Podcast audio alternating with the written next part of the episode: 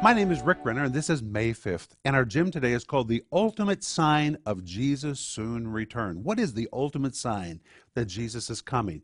And Jesus gives us that sign in Matthew chapter 24, verse 14. Now, in Matthew chapter 24, Jesus gave a lot of signs that we would see just before his coming. But in verse 14, he gave us the ultimate sign that he's about to return. Jesus said, And this gospel of the kingdom shall be preached in all the world for witness unto the nations, and then, then, then, after the gospel has been preached to all the nations, then shall the end come. That word end is the Greek word suntelios, which really means the wrap up. Everything will be closed, everything will be finished.